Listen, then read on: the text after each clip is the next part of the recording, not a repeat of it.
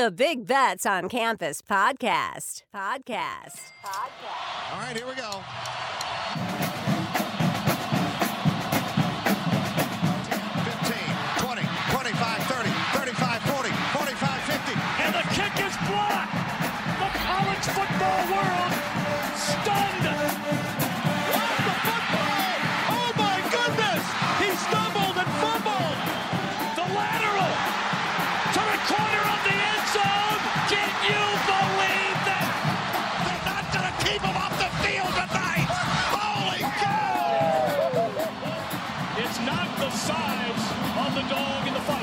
It's the size of the fight in the dog. Welcome to the Big Bets on Campus podcast presented by BetMGM. I'm your host, Tim Kalinowski of Action Network, joined by BCS themselves, the heartbeat of our college football coverage. And the BCS, who is that? That's Brett McMurphy, Collin Wilson, and Stuckey. The regular season is in the books, gents. And I guess we'll start with one of the highlights or low lights, depending on which side of this rivalry you're on. Michigan 30, Ohio State 24. I mean, the questions, where do you start? I guess we'll start Ryan Day. And Collin, I feel like you would have a passionate response on this. Is Ryan Day what's holding back Ohio State? Is, is this heat deserved, or is this just kind of how rivalries go and how Ohio State Michigan has gone? It ebbs, it flows. Hey, Harbaugh might be done next year. What does it matter? Is it Ryan Day's fault, Collin? I think you have to look at Ryan Day. I mean, it's the easy answer. He's the easy scapegoat because my answer would have been Ohio State doesn't have a quarterback. But they lost last year and they had CJ Stroud. So that's not a valid argument to say that Kyle McCord is not good enough to get this rivalry to go back to the Buckeyes. So you got to look at all, you know, you got to look at the Ryan Day here because the offense is not scoring enough. Somehow Michigan was more electric on the offensive side after the last six quarters they'd played. Got to fall on Ryan Day's head. Right. In your view, uh, where's the blame start here? Is the warranted on Ryan Day? You know, look, everybody's everybody's going to blame the head coach. That's expected. Um, you know, it's it's funny. He's one and three against Michigan and forty and zero against the rest of the Big Ten. Um, you know, so it's good news is you're dominating against everybody but your biggest rival. Look, for for Buckeye fans to want to put him on the hot seat, I think, is kind of comical, but that's kind of the fan bases that uh, you know we deal with nowadays. But I seem to remember there was a certain Michigan coach that started at his career with several losses against to against his biggest rival, and he managed to survive and now is is on a pretty good run, even though he technically didn't coach. So you know everyone's going to blame Ryan Day you know, it, it's not that simple, but he takes all the blame. They win, he gets all the credit. That's that's why he gets paid the the big bucks and gets to uh, feud with with Lou Holtz. Yeah, maybe maybe he was on to something. Stuckey, what say you? Uh, I mean, Ryan Day can be a clown, and sometimes he's way too conservative in these big games. But um, I think it's a little unwarranted. I mean, it's sort of like betting, right? When we're betting football over the course of one season, one game, one week, there's so much variance, and it's just like you're you're dealing with an oblong ball, and it's one play here, one play there, and then your entire narrative changes. They were they were a missed field goal away from winning the national title last year, uh, and then then what is the narrative? Um, so, but and then but then again, they could have lost to Notre Dame earlier this season if the if there's an interception. So look, they're still one of the best teams in the country. I think it was yeah, they just didn't have the quarterback this year. They had what did I hear today? They had Maserati Marv Honda McCord at uh, quarterback. So there, I I think the the blame is a little overblown. Who else? Who like who else are you gonna go get? Like that's that's the other question you always have to think about in these scenarios. It's like okay, Ryan Day's doing a good job. Um, it's not like recruiting's falling off. They're not one of the best teams. But if you say, okay, we haven't beat Michigan in three straight years, and again, by the way, they could have beat Michigan easily. He had a call go against them. Every fourth down went against them. Um, and they still had a chance to win at the end of the game at Michigan. So it's not like it was a, a horrible performance. So I think it's a little overblown, but that's what's going to happen in college football. You, you you blame the coach, but uh, I think Ohio State will be all right. The the thing I'm more interested in seeing is no divisions now in the Big Ten. You could have you're gonna have oh are they gonna go back to divisions if we keep seeing Ohio State, Michigan back to back weeks. Like that, that could happen. We're going to see Ohio State, Michigan back to back weeks uh, frequently over the next few seasons. But it'd be better than what we get now with Michigan playing Iowa or whoever comes out of the Big Ten West. So I think it'll be an improvement. But yeah, the speaking of just like these random things that happen, look at the Pac-12. How much does everything change if they kept their divisions? Arizona's in the Pac-12 title. Oregon's at home. Nix probably doesn't win the Heisman. Oregon's not going to the playoff. Pretty crazy. We had to sneak in Arizona some way somehow, Stuckey. We I, they they did. They, I would love to see them in a 12 team playoff. Look, I think the biggest storyline from the weekend, you know, aside from all these scenarios that we're going to play out and the big rivalry games, what happened in Aggie land on Saturday night. They're going to hire Mark Stoops. The Aggie fans are going crazy. This ain't the guy. What are we doing? Boosters, this, Twitter.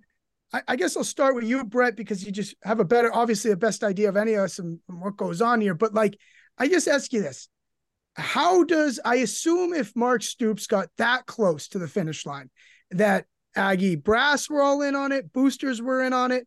How does something as silly as Twitter backlash lead to a complete 180 on a situation like that? Do they just go back into a boardroom and put Twitter on the big screen and say, "Hey, look what they're saying about us"? Like, what what actually goes on? It seems so childish.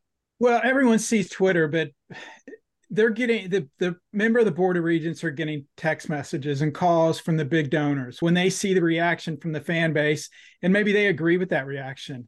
And they're like, "Hey, you know what's going on? Are you going with Stoops? Are you sure about this? Uh, you know, and if and if these guys feel strongly enough, they're like, look, I'm not going to donate anymore.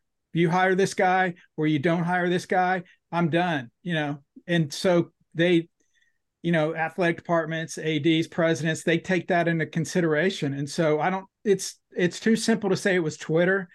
Um, but certainly, you know, the big money people made a stand and said, you know, that's not going to happen. Stoops had not signed. And it was very similar, but different to kind of Greg Schiano in Tennessee, um, when basically the backlash, you know, publicly social media killed his chance to be a coach at Tennessee. And uh, you know, Stoops didn't sign anything, you know, so he's like, uh, okay, fine, I'll uh, I'll stay at Kentucky. You know, where it gets tricky and kind of embarrassing for everyone involved. This Stoops started telling people close to him that he was going to A and M. So he, he obviously had an offer, but nothing was signed. And then A and M did a 180, and then uh, you know the the Elko is landed. Mike Elko lands today and takes over, and now we'll see. You know, five years from now, we'll say, "Wow, what a what a stroke of luck that was," or "Man, they sure uh, now they're looking for somebody else again." Collin, uh, were you like the rest of us, uh, having to ice your thumb from scrolling Twitter on Saturday night? What'd you make of this whole situation? Oh, I was too busy uh, watching Florida State, Florida. We for someone that's got Texas and Oregon futures, uh, the Florida State games have become super important. But no, I, I mean, I think it's a, I, I think it's a pretty good hire. I know it's not flashy, but when Mike Elko was there, it was the best four two five defense in the SEC. He knows the program well. He can recruit. He took a program like Duke and made them relevant. Um, I think it's a great hire for them. But the Stoops one made no sense to me whatsoever. Stuckey, you're in Lexington. I, I love Mark Stoops. I, I tend to think he kind of got a bit of a, a, a, raw shakedown there from from the masses. But what'd you make of it? Uh, I mean, I didn't really follow that closely. I mean, I could with Stoops, he, I think he's a good fit for Kentucky. Maybe Texas A&M is a little above his weight class. I, I, think they they got a better hire in in Elko, but I think Stoops is just a, a great fit for Lexington. So I think it worked out for both teams. I'm more enamored by the thought of fading Duke in a bowl. They've already kind of turned into a zombie. Now they're not going to have Elko. They don't have a quarterback. I mean that they're they are on uh zombie bowl zombie alert. is is this a line that you have to get right at jump because of that, or you know? Probably, yeah. I mean, a lot of times we have to keep in mind with bowl season now is that you you're gonna have like these certain teams that you want to bet and these certain teams that you want to fade. Like Duke would be in there, and you want to you want to get them as early as possible when the lines come out. But then you all but you have to keep in mind the matchup too. You don't want to like if they're playing another zombie or if they're playing a team that has opt out risk. So you got to keep that in mind too. So like if they're playing a team, you know, say for example Duke was playing USC, right? And I don't think that's possible. Brett would know better than me. But you wouldn't want to bet. You would actually want to wait to potentially fade Duke because USC probably you're going to have Caleb Williams probably sit, and who knows who else. So there's a couple factors there when timing the bull market. The teams that you know you're really confident in that are going to fade or you know not show up or or really show up in care, you want to bet them early. But you also have to factor in, okay, here are these teams that have a lot of potential pros that had disappointing years that are probably going to have a lot of guys either enter the portal or just sit out for the NFL. So we'll we'll we'll cover a lot of that going forward on our podcasts and, and live shows. But that's yeah, you'd want to you'd want to fade Duke early, especially if they're playing a team that cares with not a lot of opt out risks. That's that's kind of the caveat. Would you agree, Collin? Oh, absolutely. Like every bowl team, if you're new to this, every bowl team is going to have a specific moment when you're going to want to bet them. And, and Stuckey alluded to teams that are on zombie alert or just you know corpses or dead don't want to don't want to play. Like what bowl is going to make USC happy, right? UCLA already pulled out of a bowl because of sickness against NC State. Uh, then there's other teams like James Madison, Jacksonville State. They're going to be completely excited to be there, but you have to know where public perception is going to be people are going to know who want to be in these bowls and who don't want to be in these bowls and you have to factor that in to when you strike there may be a number that odds makers put up when those bowl lines come out that i think is outrageous but it's going to move against me and that way i'll just sit back and wait for it to go to get the number that i want so it's a it's a whole dance for about 10 to 14 days when bowl spreads come out. I don't know how we got off on this, but uh, I mean, you you have to know everything that's going on. Well, it's a good lesson. It's a good lesson. Yeah, por- portal coaches, uh, everything. It, it's crazy and it's wonderful. Yeah, make a list of teams to fade, not to fade. Follow the action app. We always do a great job of those uh, of those opt out trackers and whatnot. Brett, you alluded to it. Uh, best five minute tenure in SEC history. Greg Schiano at Tennessee or Stoops at A and M. Uh, I'm going to go C. Uh, TCU two months as a member of the Big East. I'll go with that. Collin? I put in a vote for TCU in the WAC. That was uh, some of my favorite football. But uh, yeah, I'll go. I'll go Stoops. Stuck. There was no way Stoops was ever going to live up to the expectations there in that Colt. So yeah, he's probably the only coach that will ever not fail to live up to expectations in Aggieland. So it's got to be him. Collin, we get an Arkansas reference here, right? With basketball coaches accepting and turning down? I'm not. Well, we're going to talk about Dana Altman here. Dana Altman was uh, the Arkansas coach for 24 hours, landed with his wife. Wife said no thanks. They were back up to Omaha at Creighton immediately. All happened in 24 hours. There you go. They tried to make them do the woo pig suey call, and they said, "We're out of here." That was it. They were gone. woo pig suey. And to think you love that place, right? Oh, it's beautiful. It's wonderful. I don't know what the Altman's problem is. It's good for me. BBOC is presented by BetMGM. Use bonus code ACTION when signing up to get up to $1,500 paid back in bonus bets if your first bet loses. For new users in Arizona, Colorado, Illinois, Indiana, Iowa, Louisiana, Maryland, Massachusetts, Michigan, New Jersey, Ohio, Pennsylvania, Tennessee, Virginia, West Virginia, and Wyoming. Terms and conditions apply. Must be 21 or older. Gambling problem, call 1 800 Gambler. All right. I asked you guys to do a little homework, some scenarios, some chaos is coming here. And I, I gave you guys four scenarios that could happen here. Obviously, there's a million combinations, but I think these scenarios will help us iron out where you guys stand on some of these teams. Stucky, you you thought the show uh, wasn't happening tonight, so you'll have to work on the fly here. I'll give you some time to bat last. And here's the rules: you just tell me who's out when I give you the scenario, and then after that, I, will be the the Warden Norton. Leave the office. You guys can put, blast the opera music throughout the prison. Okay, we can argue afterwards. Are we saying First, what we think the committee's going to do, or what we think should be? You can do committee. yeah, because who cares what we think? Do you think I care one bit what you think? Yeah. We're trying to predict the committee. All right, I want to ask one clarifying question to Brett to help me yeah. with this because yeah. I really don't care about the pop rankings until like right now. So this will help me clear up my my thoughts. So the committee's goal and objective, because people get this confused, is to put the four best teams in, right? With consideration for your resume, right? That's part of the way that you determine who are the four best teams. So injuries can matter. And people were like, well, if Florida State doesn't get in undefeated, then the regular season doesn't matter. It does. If they didn't lose their quarterback, they would 100% be in. Right? That, that doesn't happen to every team. But that's my part. That just I want Brett to clarify. The yeah, they do. Yes, Stuckey. They they give them guidelines, but it's ultimately it's up to everybody's opinion. It's a beauty contest, so they can tell you to consider resume, strength of schedule, margin of victory, uh, you know, whatever whatever you want, but or whatever they want you to consider. But ultimately, it's your call. It's your opinion. Um, you know, it's supposed to be the four best teams. What does that mean? What does best mean? Is it most deserving? Is it most dominating? Is it best according to the, to the power ratings? You know, so that's and they do take injuries into consideration. They don't project forward though. So when they so when Tuesday's rankings, they will they will rank Florida State based on one game without Jordan Travis and not the previous 10 games.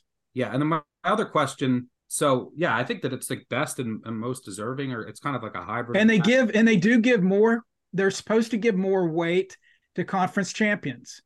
Now they're yeah. they're supposed to. That doesn't again, you're trying to get in the heads of 13 people. You don't know what that means to somebody. If if I tell you, okay, give more weight to conference champions, does that mean automatically pick conference champions? Or if both a conference champ and a non-conference champ are close, you give the edge to the conference champ. Again, it's a beauty contest and it's impossible to predict. Yeah. They choose what they want to apply when they want to apply it. It's, it's ultimately like, a TV show too. You got to remember that. No, it's, it's a TV show. They pick four teams and then they tell you, then they give you the reasons why they picked the four teams afterwards. All right, okay. let's do this. Scenario. We have four scenarios, so let's bang them out. Scenario number one: all the favorites win convincingly. That would leave you with undefeated Georgia, Florida State, and Michigan, with one loss Texas and Oregon. In this scenario, assuming Washington and Bama would be done. Collin, who is left out in this scenario? In scenario number one, uh, Texas would be out. I I want Florida State out, but it would be Texas. Gotcha. Brett? Texas is out 1000%. They're already behind Oregon right now. Oregon plays a higher ranked team. Texas is not going to jump Oregon by beating Oklahoma State. Stuckey? I have a feeling that Florida State might get left out in that scenario. By the way, no way. Sure Florida State's going to be a favorite uh, by the end of the week. Um, but it'll probably be Oregon. Now, the one thing that confuses me, uh, but I agree. Ultimately, I, I would go with uh, Texas being left out in that scenario. I just don't under because Texas is not going to jump Oregon after this weekend because Oregon will have a better win. But I don't understand why Oregon's ahead of Texas right now. Like that is like strength of record, strength of schedule. Texas has the better win. You know, they both lost the rank. Like it, I don't know why Texas has just been consistently ahead. And they show the graphic on ESPN, and it's like strength of schedule: Texas five, Oregon sixty-eight. Strength of record: Texas five, Oregon nine. They both have one loss. Uh, the only ranked win, Oregon just got their first ranked win. Texas won at Alabama. That made no sense to me, but because of that, and now Oregon's going to get a better win if they both win.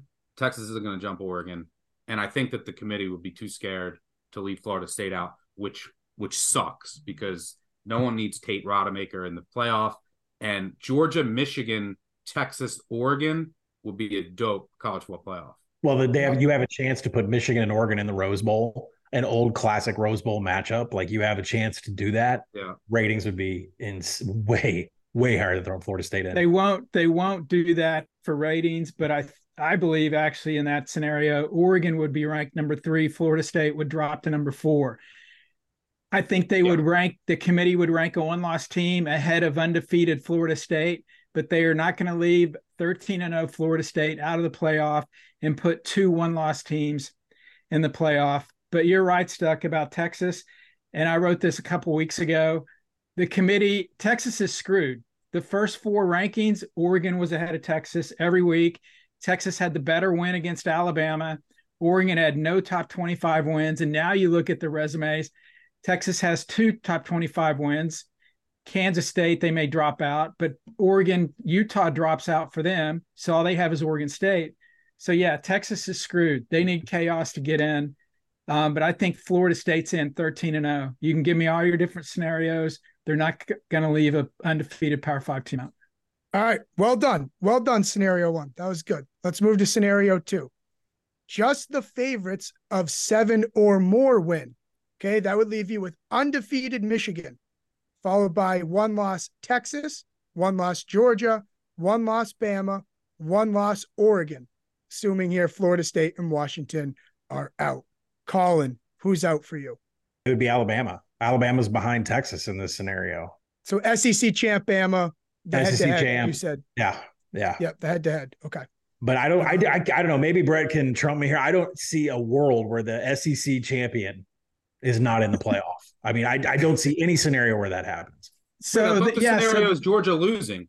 yeah, it's this Georgia. is, oh, yes, Georgia losing to Bama. So they they so this is the loss. this is the tricky one. You've got undefeated Michigan, even if it's um, undefeated Washington, and then you've got one loss Texas, one loss Georgia, SEC champ Georgia. Um, the committee, I don't know if you guys have noticed, there's this narrative has, start, has started that well, you know, Bama lost to Texas, that was two months ago. The teams have changed and all that. And then the narrative for Georgia is here's a team that's won consecutive national championships, has won 29 in a row. They've got, I think, three top 25 wins this year. They lose on a last second field goal to Bama. Are you really going to knock Georgia from one to five? Um, that will be fascinating because all the com- again stuck you asked what do they consider head to head supposedly is one of the biggest factors but they ultimately would be taking head to head out if bama got in over texas or does georgia still remain in even though they lost that game? I've got I, I think i mentioned this last week so i apologize if i did. Um, i've got my sources who tell me that the committee members when they file their final ballot that when they hit submit if an SEC team is not in their top four, they will be electrocuted immediately. So, in that scenario, somehow, some way, the SEC gets somebody in there, but I have no idea who it would be. Please don't electrocute me. I- I'll say uh, Georgia gets left out. It's not like they, they would not be the, the SEC champ. They would have one loss and they would lose to Bama. So Bama, you have to put Bama in over them. And and a terrible strength of schedule. Yeah, Georgia's. I mean, they and they they played what one ranked team on the road in Tennessee, and they didn't play anybody out of conference. So, yeah, I think in that case it would be Michigan is in, Bama, Texas, Oregon, Georgia's five. But Georgia has three top 25 wins: Missouri, Ole Miss, and Tennessee. I'm just saying it's not it's not that simple. I think But- it is. You know, I don't think they're going to put two SEC teams over both Oregon and Texas if they're both conference champs with one loss. And Texas beat Alabama too. And then you're going to put Georgia and Alabama in over Texas. Uh, I think Georgia's odd man out. That was uh, the trump card we mentioned earlier this year. All right. Scenario three. This is our first major chaos scenario. You get undefeated Michigan, undefeated Florida State, one loss Georgia, one loss Bama, one loss Texas, one loss Oregon, assuming here Washington is done. So of these six, who gets in? It would be that's basically what we just Yeah. talked we just about. talked about that. Oregon. the basic I just said scenario. Oregon, Bama, Michigan, and then uh, that is uh this is Florida FSU State. wins now. This is FSU Yeah, wins now. we, we talked about that in scenario one. We, we it would be Oregon over Texas, and Texas gets left out. gotcha. All right. Well, easy enough. Yeah. Is it- Michigan and so in we- that scenario, Michigan and FSU are in. You know, and then you could argue uh, if Georgia should be in or not. But I think Georgia's out. You have two undefeateds. I think the committee would take Bama over Georgia and Oregon over Texas. Oregon over Texas. So And the, then the problem is though have you fit. have you have a Texas team that beat Alabama and they're not and they're going to get squeezed out for Oregon here, and that's because of the strength Yes. of schedule, right? well, and, and No, no, we don't know. Beat, beating Georgia. We don't know why Texas is behind Oregon. If you look at their strength of schedule, Oregon is 62nd, Texas is 13th. Texas yeah. is So this is the sixth Texas versus. Oregon again. yeah. Yeah, but I, And- I think that it should be Texas, but they're not, they're going to take Bama if they win the SEC sh- championship over Georgia, and we we all agree that Texas isn't going to jump Oregon after this week after what we've seen. A question I have for Brett, because I grew up on Bobby Bowden and Tom Osborne throwing 70 something points up on the board so that they could flip flop in the AP rankings. Does that have any bearing? And and because I mean, Texas was screwing around in the first half and they still put up a 50 burger on Texas Tech. They might accidentally put up a 50 burger on Ollie Gordon and your pokes this weekend. Sorry. But if no, they, they, do, does yeah, the score matter? Uh, it again, they tell them margin of victory actually is not a consideration, but it's human nature. Um, you know, 2014, Ohio State got in, and what happened? They beat Wisconsin by I think 75 points, whatever it was, and they leapfrogged both TCU and Baylor. Um, so yeah, I do think they will take that into consideration. Uh, but again, I think Texas shouldn't For have humans. to. Texas doesn't need to win by 50, but certainly it would help them. But also, it doesn't guarantee them a spot. Also, again, because it's we don't know how these people are thinking. They they, I'm sure they think differently than all of us, but that's what makes this so fascinating. Yeah, there's there, at the end of the day, they're humans, and there's always going to be bias. So even if you say like margin doesn't matter, you you and you might not even be aware that your bias is developing, but you watch this team the week, the couple days before you put out your final rankings, and you watch this team look incredible, right? And the other team struggles a little bit that they're going up against.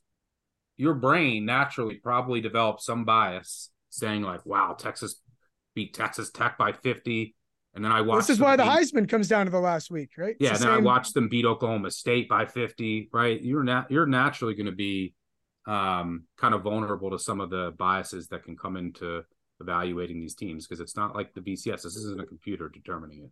I'm so proud of you guys. Last one. Here we go. Scenario number four undefeated Michigan, Florida State, and Washington. One loss, Georgia, Bama, and Texas. This is the easiest one. It's the SEC champ. That's who's in. but so the SC champs Bama and Texas beat Bama straight up at their place. SEC is not going to get left out. Yep, they're taking the SEC champ. Right? They they they electric chair. They Electric chair? chair, yeah. Well, then electrocute him. No. They may try. They may try to put Texas in, but they'll get electrocuted. Oh, but how about this? All right. So I know we're moving to a 12 team, so it's kind of easier for them. But then I- I thought the committee loved this whole thing of head to head. Then why why do we play? Then just go schedule cupcakes. Why why if you're Texas, why'd you go schedule a game at Alabama if that wasn't going to matter? If you also had to go undefeated. Like am I wrong here? But also, who cares? It's we're going to a 12 team playoff, so it doesn't matter. But because they get an out here though, like the principle. But it's not. But head to head's not the only thing that matters. In fairness, It's just so hard when they went there and one of the hardest places to win and beat. Yeah, but, yeah, but beating, you know, then then Texas in the Big Twelve title gets to play Oklahoma State. Sorry, Brett. Uh, yeah, and, dude. Hey, we're in the game. That's fine. and Alabama, uh, you know, has to play Georgia and Atlanta. They win that game. I mean, that trumps Bama beating Georgia late in the year on a neutral trumps the Alabama win. It's for a conference title, neutral field against a team who hasn't lost in three seasons. I think they would take Alabama. They're going to give Gundy a statue outside T Boone if uh if he's able to beat Oklahoma and Texas in the same season that they're leaving for the SEC. I, I don't know if he'd be immortalized in Stillwater. Collin, come on. The stat the statue will be outside Big 12 headquarters. Ah, yep. You know I what? think it's Hey, already getting made. Look, it's funny that everything we've talked about is, you know, the head to head and, you know, if they win this game and this, it's funny. And I'm guilty too. Nobody has mentioned Bama beating Georgia to get in the playoff when, oh, by the way, Bama should have lost to Auburn. You know, it's kind of like, well, we don't penalize Alabama for that because they're going to play Georgia. They, they, you know, had this mi- miraculous win, but it's okay because they're Alabama. If they win, if they win the SEC, they're in. Yeah, we pick I, and I choose would when, put when we Texas in apply over the Alabama. rivalry. Well, but we're talking about what the committee's going to do, not what we would do. Okay. Right. There's a Fair slim chance for Texas. Like one out of a hundred? I'd say more like one out of a million. So you're telling me there's a chance? So I think in summary that what we're saying is is Florida State and Alabama have to lose for the Longhorns to get in. Sounds like a nice little parlay if you believe in the horns. I agree with that. Yeah. I agree. Basically, I was trying to narrow in on the whole Florida State situation, and it sounds like unanimously here, everyone thinks undefeated Florida State is is getting in, no matter how. I don't think it's as a lock as they do, but I think they would. Um, but I also think Florida State's losing this weekend. So There is positive news though. If Florida State does get in, they'll more than likely probably be in the Sugar Bowl against Georgia. We can I all think- we can I all think- have our New Year's Eve uh, party early because that's the second game on. on I'm Mm. sorry, that's on January first, and that would be uh, we could all uh, have our night back to ourselves. That'd be a, such a large spread, about 11 and a half. Tate Rodemaker versus Georgia. Oh man, I can't wait for that college football playoff. You know, I know it's we're on a tangent here. What is so funny about this whole thing about Florida State shouldn't be in the playoff? They lost their quarterback. This is how screwed up college football is. If this was the NFL, you lose your quarterback a week before the playoffs. Does somebody say, "Oh, you you shouldn't be the one seed because Jalen Hurts is out for the year"? No, you're built up that equity. You should remain there. But in college football, it's just so you know backward that it's like, well, wait, they lost their best player, so now we should penalize them. They they shouldn't be in the playoff. Yeah, but, but so why isn't Liberty in the playoff? They haven't lost a game. I'm not saying just because you didn't lose a game. I'm saying if you've rated them this good the entire year, then just because they lose a player, now suddenly you're going to drop them, you know, through the floor. Where if it's the NFL, you based on the record, that's where you are. But college, it's so subjective, and you know, it's all based on narratives and all those different things. The root cause of all this problem is the fact that they don't acknowledge odds makers, they don't acknowledge power ratings, and they don't sit around and talk about, well, this would be a closer matchup and this team has a realistic shot of winning. I mean, why would you throw in a I mean, Michigan State wasn't enough for you back in what, 26 14ish, 16ish to know how bad it is when you put a team that's not prepared to be in the playoff. We're going to do that again to Florida State. Uh, I mean, I, I, don't think it's ever said in the committee room, but I would love it if, if it just off the record, someone would tell me that this line was actually said out loud. What would the spread be between Florida State and Georgia? Like, I don't know if that ever gets dropped in that room. I doubt it, and it never officially would be. But that's what's missing from this selection committee. Yeah, I, I don't think anyone's uh, pulling up Action Network to see uh, the projected spreads. How about um, speaking of committees, the Heisman committee, Bo Nix He's the favorite to win this thing at BetMGM. Uh, Collin and Stuck, you guys discussed it on your show on Sunday. I want to just ask you here, how, how how about this for a scenario? Because I think if he you know if he wins the game, he's going to win the Heisman. How poor would he have to play in an Oregon win to lose himself the Heisman? Collin.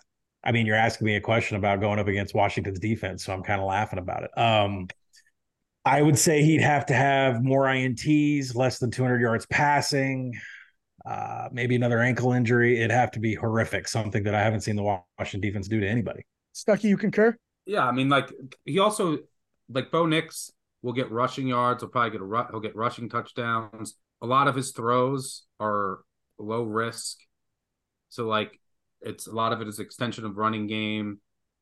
So it's like really hard for him to have a bad game.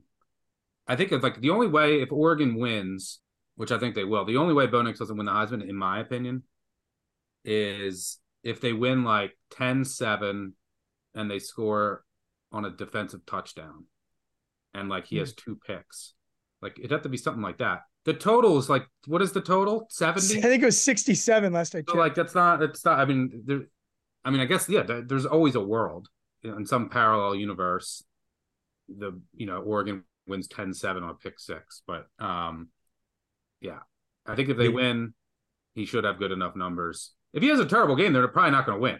Like if he if he has that type of game, they're probably going to lose because the Washington offense has been right, but you're not going to completely shut them down. So if Bo Nix has like a catastrophic game, then they lose, right? So I think that as long as he has a normal game, they win, and I think that he will win the Heisman. He has an extra data point. Jan Daniels sitting at home this weekend. So yeah, it would take a complete catastrophe and a loss. So a fun bet for you, Tim, this weekend when you and Calabrese are together for some reason, probably because of health and what happened to Bo Nix last year. He was allowed to leave the pocket and run on his own volition this past week against Oregon State. Because of what his season numbers are from number of attempts and the number of yards, and they completely tampered it down because they wanted to keep him healthy. I would think a rushing total yards over on Bo Nix this weekend has got to have some serious value. Yeah. Boom. And and I have a Bo Nix ticket because of you, Collin. So thank you very much. Uh, Brett, you outlined the path for Daniels not too long ago. Is this uh, locked up for Bo Nix? I don't think it's locked up. I think, you know, I know you guys said you said Nix should win it or would win it. I think Daniels should win it. He's had the much better season. It's not even close. He averages a, a first down every time they snap the ball. He's got over a thousand yards rushing. He leads the nation in like nine categories. The only thing Nix has over over Jayden Daniels is his team is better. That's it. That is the only thing. And it's funny. I've the past two Mondays or three now, I did a Twitter poll for whatever that's worth. The last two weeks, the total votes almost fifty thousand votes. Uh, Daniels forty one percent, Nix twenty six percent. I did one uh, Monday. Here we are Monday night. There's still twelve hours left to vote. Twenty five thousand votes. So already half of what I had on the other two combined. And Nix is leading 47% to 40%. So it's kind of like the narrative has changed. Um, bottom line, it goes to the most outstanding player. I think that's Jayden Daniels without question. Um, but some people like to give it to the best player on the best team. That helps out Nix. But I don't think it's a slam dunk either way. I I think you know a lot will depend on what happens this weekend. Jayden Daniels, whose team almost lost this weekend until he decided to play team ball and let other people have some carries against Texas A&M. Yeah, and he, He better doesn't have call, the best. he doesn't better call the plays, Collin. he, he also better have the best numbers. I mean, and, and look, you, you say that he shouldn't be penalized because Nix on a better team, but Nix gets penalized because he's on a better team, right? They blow out teams and then they sit him, and he. But Daniels Daniels stats. has better number average average per attempt, average per so everything by know, but, average. talking- but people bring up just- total touchdowns, total yards. But I'm saying, Why like, I'm he- t- you can take all that out. Take all total te- total stuff out. And it's. Then I'm it's talking about- close. I'm talking about average yards per play, average yards per rush. He's leading the nation in rushing yards per carry, over eight yards a carry. I'm talking about Q- QBR rating. I'm talking about percentage of 20 yard plays compared with total attempts. I'm not just simply saying, oh, he's got the most yards because he's played the most and his defense has allowed him to play so much. I'm saying take the average, and he's still light years ahead of of Nix. I don't think it's light years. Uh he's he's had a great year. I just think that a lot of it there's been a lot of hollow stats when you're in begging for the ball against Georgia State uh And- up 40. And they've played the they've played a tougher schedule than Oregon. They had the strength of schedule for Who LSU. cares about the team though? You said who cares about the team? no, but uh, you're saying he got all the numbers against Georgia State. He didn't. Yeah, he Nix He- gets he- pulled. Jayden Daniels does not. He plays to the last possible second up 40.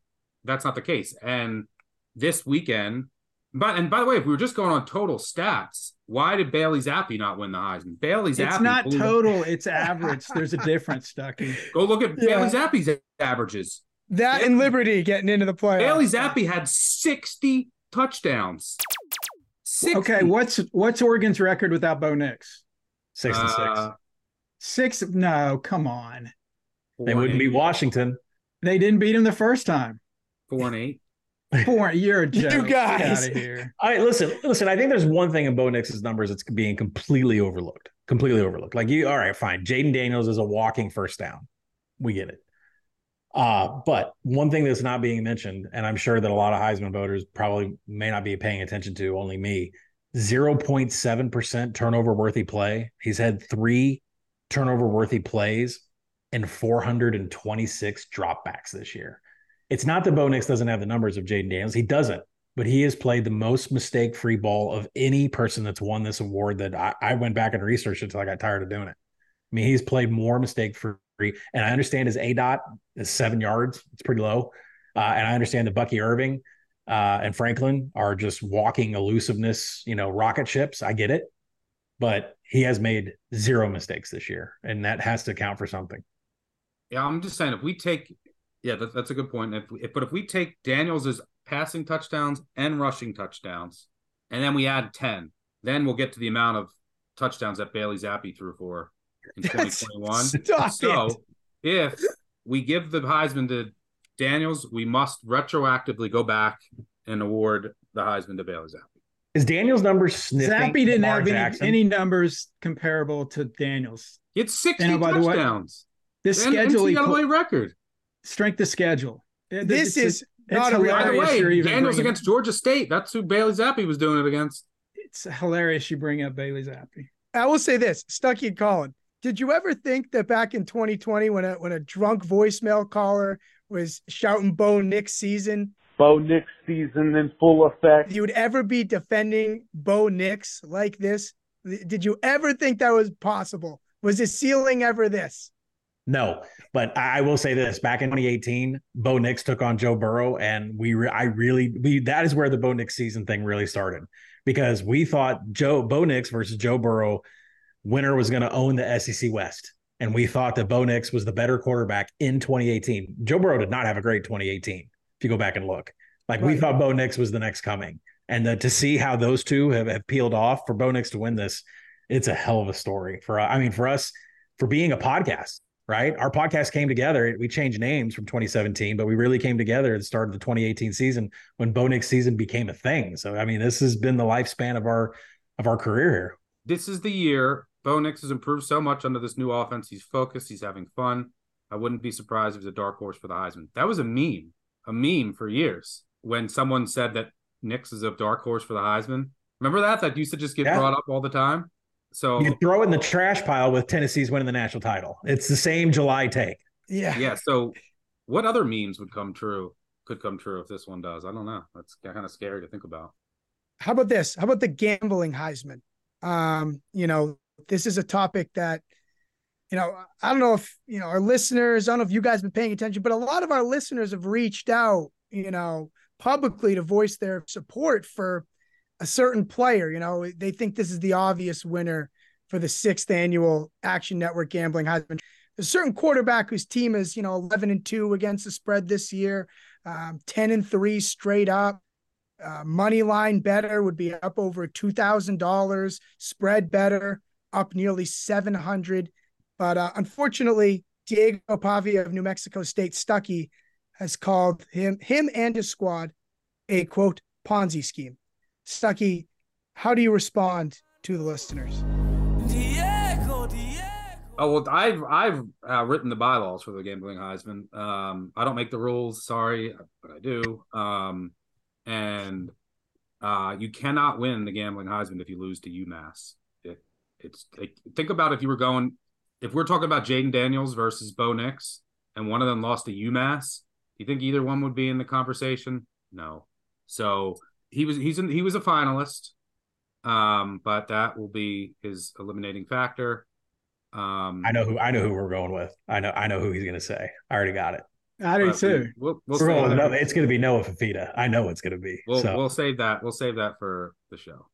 Fifita's in the discussion. Did he play enough uh, games? You know what's sad? What, what's sad is this Diego thing. The fact that Stuckey's just flat out. Uh, we don't call it cock blocking. What would we call it? High, uh, gambling blocking uh, G five guys, bankroll, are, bankroll the, block. Calabrese and Iannello are going to be all over us. They're going to declare war on our podcast if we don't let Diego get a shot. So Stuckey only has one vote. So, uh, Brett, so Stuck, who's your thoughts on the Stuck, who's your pick? I, I am saving it. I kind of want to give it away. I gotta. I'm, okay, I'll, well I'll tell you. I'll tell you. The feed is in the discussion, and and Pavia got consideration, but he lost the UMass and Hawaii. It, it's Diego Pavia the only quarterback in the country to finish the season with 10 consecutive covers and an 11 2 record against the spread. Look, I know everyone watching and listening has the award winning Action Network app. What's really cool is you can see how our experts have wagered each week. I've done my fair share of investigative reporting, so I looked into Stuckey's past bets. Hmm. Stuckey won his first two bets against Pavia but then went into a tailspin betting against Pavia, chasing his money week after week.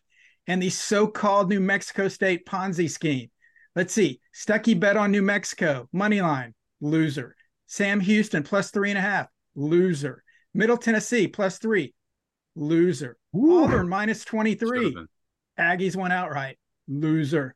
And last week, Jacksonville State, money line, loser. Stuckey finished two and five going against Pavia.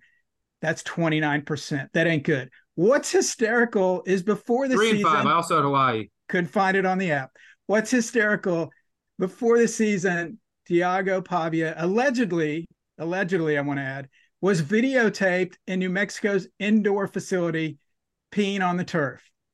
But when the season was done, he took a gigantic shit on Stuckey's New Mexico State Ponzi scheme. Stuck was running the Ponzi scheme and Pavia exposed it. Diego Pavia gets my vote for the gambling Heisman. I'm with Diego because screw you. Yeah, another thing is Pavia was you can't even pronounce his name, Brett. Uh the morality and character uh, are are taken into account. Peeing Um, on the New Mexico Allegedly. logo. No, Never- I watched a never news clip today. There's Yeah. a I video. watched- There's a It's I in the New. York Post. Yeah. I I He watched could have a been local po- he news could have been- He could have been he holding a cup it. of water and, and pouring it on the. He also don't know. admitted to it. Um, He never admitted to it. No, I swear to God, Brett. He did. I watched. I watched When? New Mexico. I, I I watched it today. It was like New Mexico ABC six did a local story on him, and I watched it six minute long little thing, and they go, "You peed on the logo." He goes, "He said yes, I did." During the season, video surfaced of what appears to be you urinating on the UNM practice field. When did that happen, and why'd you do that? So it happened before the year. Just a lot of a lot of animosity towards them. They told me I basically wasn't good enough. I wasn't going to play. And when someone tells you that that's supposed to believe in you, it was just like like heart, like heartbreaking kind of. But at the end of the day, I shouldn't I shouldn't have done it. Um, obviously, it was a bad look. People thought uh, different of me. People could think what they want. I'm always have my swagger to me. I'm always still be me. out. Done. Character. Character questions. Character. Character I think questions. that is bonus points. And uh, yeah, he's. He, I think he's like a local kid. He's like a state wrestler. Um, Yeah, like he's, he's- from he's there. a- he's like an honor student and all this stuff. Yeah. honor student who pees on logos. Gotta go. You gotta go. State champion wrestler, and then a JUCO national champion in 2020, 2021. So, I mean, if that doesn't do it for you, I don't know what will. Yeah, here's the here's a quote from the coach. Uh, on Tuesday, Beck confirmed it was Pavia, an Albuquerque native, in the video, and said he was made aware of the video's existence last week. You have high expectations for all your players, he said. Again, we're disappointing in his actions, disappointed in what happened, but it'll be handled internally, and we're going to move forward. Uh, and by the way, Colin and I both have faded Mexico State the past two weeks. That wasn't as much to do about fading Pavia as it was not fading Pavia. We thought Pavia wasn't going to play, so no more Jerry Kill press conferences for me. I really didn't think he was going to play last week. Short week going across the country to Liberty for the conference championship. Um, and it's a guy who runs a lot and he was already banged up. So yeah, I was completely wrong there. But yeah, stay tuned. I'm this weekend. I don't know if anyone has anyone that's playing this weekend dominated against the spread. UNLV.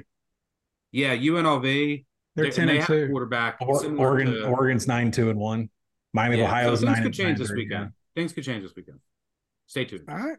You're, you're like the real Heisman betters. You wait, you wait till the last weekend to be swayed. It's, you know, Yeah. that's what it is. All right, Brett, hit us with the stumper. It may sound easy, but it will test your head and your mind and your brain too. That go. I don't claim to be no 36 ACT now. All right, this is the finale. Sources Stumper. Um, updated scoreboard Stuckey 26, Collin 18, Tim 16. Uh, this week, uh, I'm going to ask you five questions. Uh, we're going to do it a little bit differently. If you get the question correct, your next question, you can get double points. For instance, you get the first question right, you get one point. If you want to, if you want to double it, then you can add get additional two points. But if you lose, you lose your one point. You can keep doubling as long as you want. One, two, four, eight, 16, 32. Um, and then after that, we'll have a five point uh, bonus question. These are either or questions. Uh, Stuckey, since you're leading, you're up first. Uh, Tuesday will be the, the second to last college football playoff ranking. The rankings, as you guys know, started in 2014. This is the 10th year. I'm going to give you two schools. All I need to know is which school has been ranked more times in the 10 year history of the college football playoff. Stuck, you're up first. The first two schools, LSU and Oklahoma State. Uh, Oklahoma State. Collin? I would say Oklahoma State, yeah. Tim? Three for three. I thought you were going to try to go against the grain. Uh, you're you're all three wrong. LSU has been ranked this 40, again. 43 times. Oklahoma State 41. That's pretty impressive considering Gundy always goes to a bowl. I'm shocked Yep. by that. I really didn't think about it. I just thought you were asking it and you're Oklahoma State, so that had to be it. Exactly. That's why. See, you got to know me because I would have, you know, I zigged instead of when you thought I was going to zag. No points there. One point for each of you. Four questions left. The Florida Gators or the Washington Huskies? Stuckey, you're still up. Florida or Washington? God, there were some bad years for the Huskies. There were some really bad ones. This one's tight. You know, stuck. It's like within two and a half games. Every answer is within. Yeah, every every answer is within like two weeks. Yeah. So I'm not. Yeah, these aren't lopsided. Washington's gonna have the bookends. Um, I'll say Washington. Collin. Boy, you know Dan Mullen just didn't get ran out of town until Kirby got there. So I'll go Florida. Tim. Yeah, Huskies had bad years. Florida. Washington has been ranked 27 times. Florida has been ranked 28. Wow. Collin and Tim pick up a point. Okay. Um, so Collin and Tim, are you guys doubling up or are you just going for one point? How far am I it or behind go stuff? for two? You are now um, seven points behind. Tim is nine points behind. I'll keep going. Okay. Kansas State and Northwestern stuck one week apart or one ranking apart. I'll say Northwestern. Ah, that's what I All was. right, Collin. I'm gonna go with I'm gonna go with Northwestern too because tho- those e those Pat Fitzgerald, ten wins, ten loss seasons. It's crazy. And you can still, you know, you're double points. So if, even if you're right, you'll get Yeah. more points. Um, Tim, who you got? I'm doubled as well here. Um, Yeah. And so these guys went Northwestern. I'll go. Uh, I'll go K State. Kansas State has been ranked 19 times. Northwestern has been ranked 20. Ah, Scoreboard update Stuckey 27. Collin, you are now 21. Are you going to go for four points here? Yes. Two two questions left. Okay. Stuck, are you going for two points? Or are you going to keep your one point and just go for one? If I get it wrong, and I put it, how, If you go for if you go for two points and you miss, you lose your point you had on the previous question.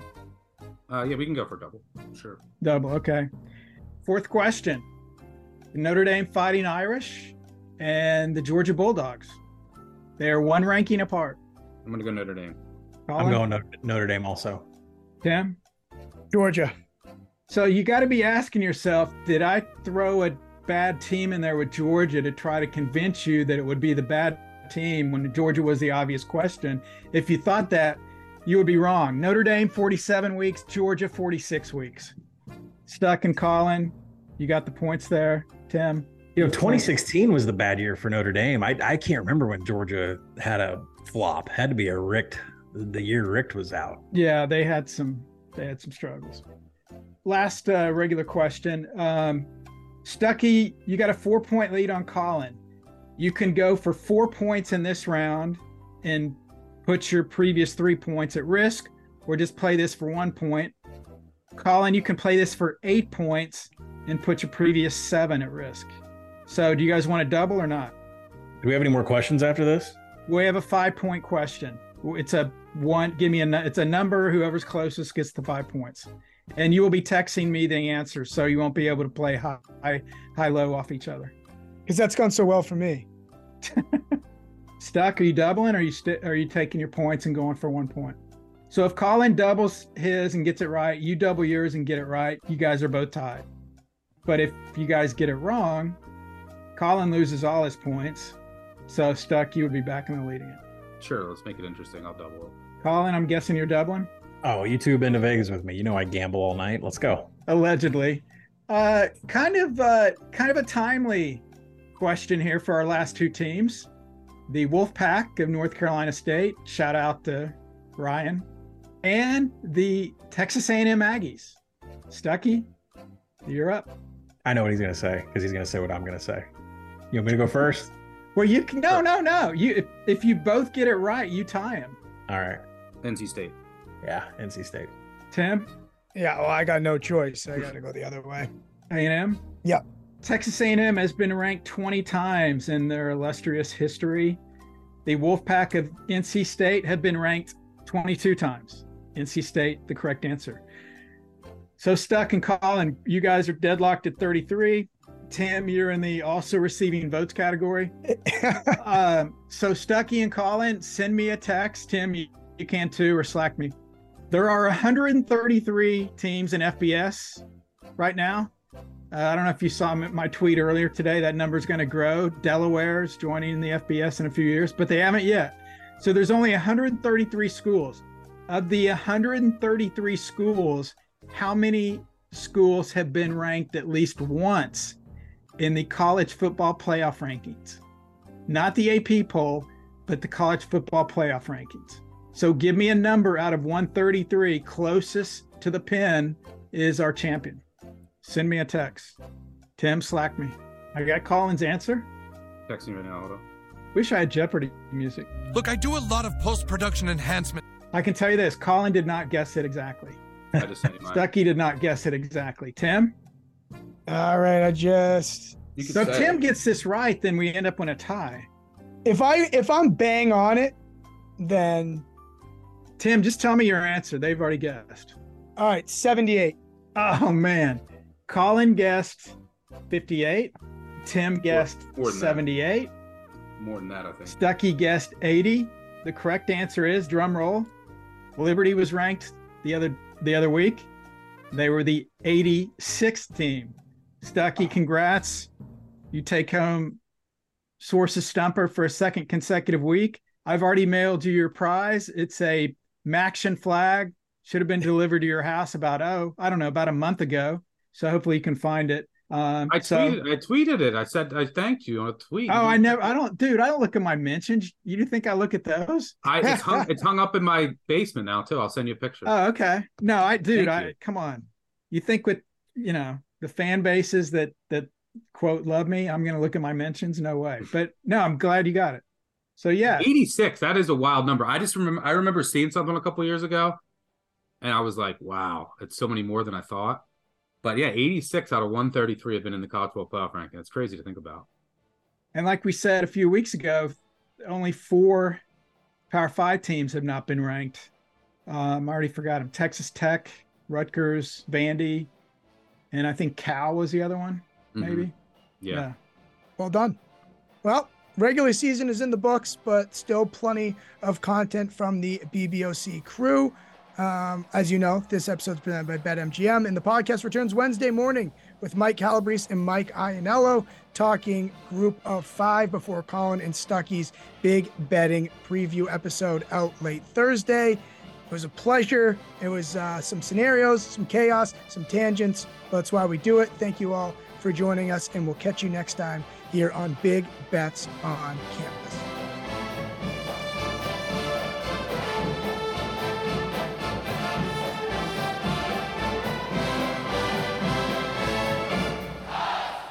Action Network reminds you please gamble responsibly. If you or someone you care about has a gambling problem, help is available 24 7 at 1 800 Gambler.